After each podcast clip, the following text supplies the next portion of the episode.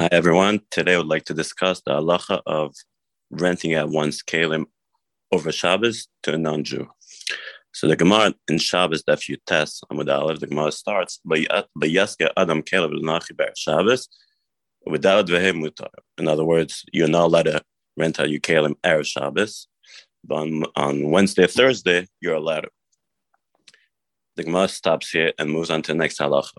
Sounds simple However, there are three main explanations to this halach. First, the, the Rambam and the Rif do not bring it down, surprisingly so. And that's what all the Rishonim point out. The Rosh, the Ran, everybody points it out because they understand very, they understand a little bit different that even though the Gemara does not say a word about it, but the Gemara is going with the Shammai's opinion.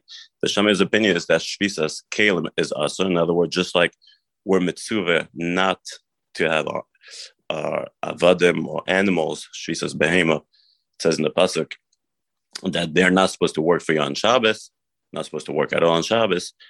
But Shammai understands the same thing applies to kalim and to to anything you own, and therefore it would be also. So the Rif and the Rambam do do understand that the Gemara, even though the Gemara doesn't mention Beis Shammai, the Gemara goes with Beis Shammai's opinion, and therefore they do not bring it down at all.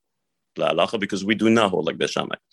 However, Taisus, Rashi, and almost every single Rishon, they all make make a point that the Gemara does not say Beis Shammai. So obviously, everybody agrees with this Gemara.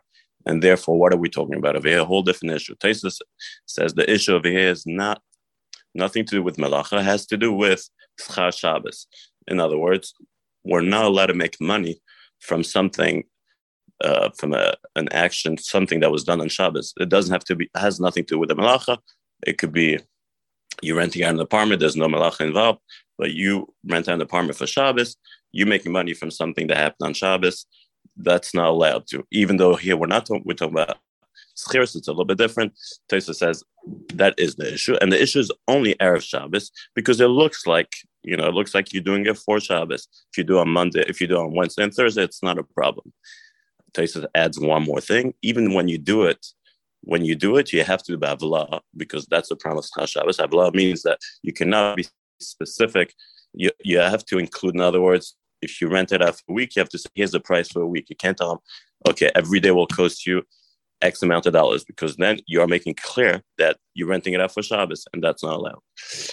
The the Rosh brings down Tesis and he says, and he, he has a lot of questions on Tesis' opinion. He brings down Rabbi Nuyaina, goes with a whole different approach. He says has nothing to do with Schar Shabbos. The Issa over here is the Issa is only with um, Kalim that the that you're doing a melacha, that the guy is going to be doing a melacha, an actual melacha. And therefore, and that's what's also why, because when the guy is renting out from the Israel, it looks like he's doing, he's a shliach. His words are, the melacha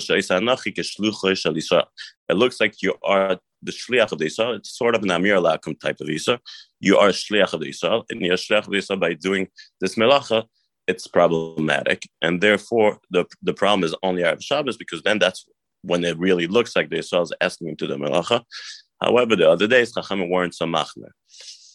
Um, in order to understand our binyan a little, a little bit better, we have to understand that really uh, there's a big machlekes Beis Hillel Beis Shammai in this whole Gemara, there's is whether you're allowed to give stuff to a guy to do melacha on Erev Shabbos. For example, you have leather, you want the guy to work on it Erev Shabbos.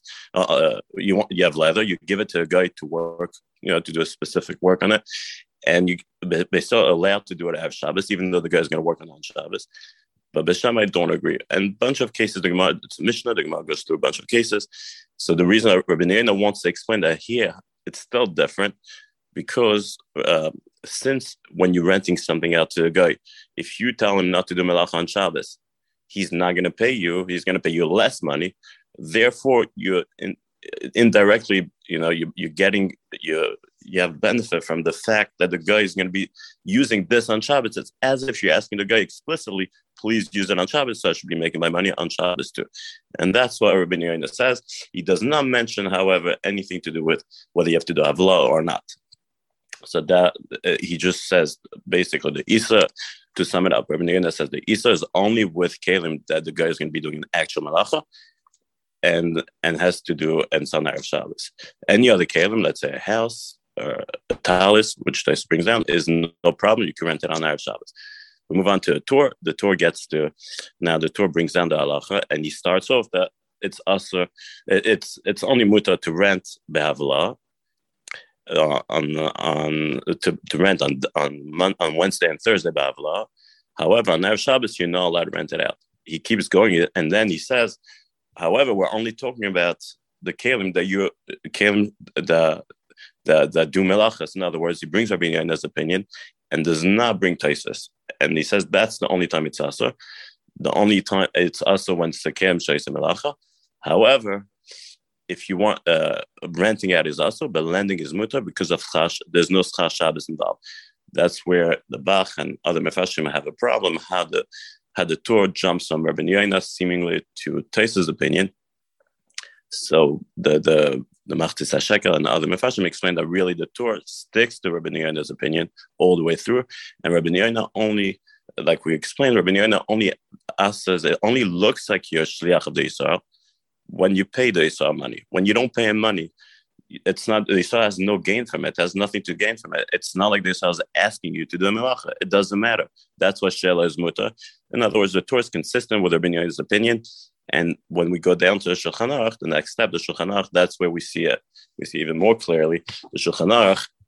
He built obviously Shulchan Aruch Paskins in general. The rule is the Rif and the Rosh and the Rambam two against three. Shulchan Aruch picks two against the, the two against three. So here we have the Rambam and the and the and the Rif that both did not bring down the halacha because they hold that it's Shammai's opinion. So he starts off mutar lashur lasker. Now you do afapi shoyis melachem and b'shabbos. Yidneshe en an mitzvim al shisas kelim. He passes halacha that this whole gemara is not negative for us. I mean, not negative the shulchan for shulchan whoever follows his opinion, and you're allowed to.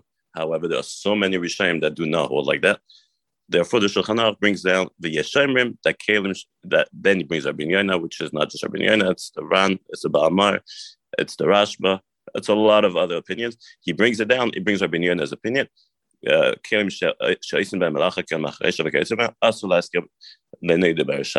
allowed to, like Rabbi Yonah, and you have to do it. And then he says you have to do Havlah. You cannot just do it day by day. You have to do Havlah. And a question, the question, some, uh, you know, a question arises: What about, according to him, if you're allowed to do it on Erev Shabbos, I mean, you're allowed to do it on Erev Shabbos. Do you still have to do Avla according to, Shach, to Shulchan Aruch? He doesn't mention it until the end.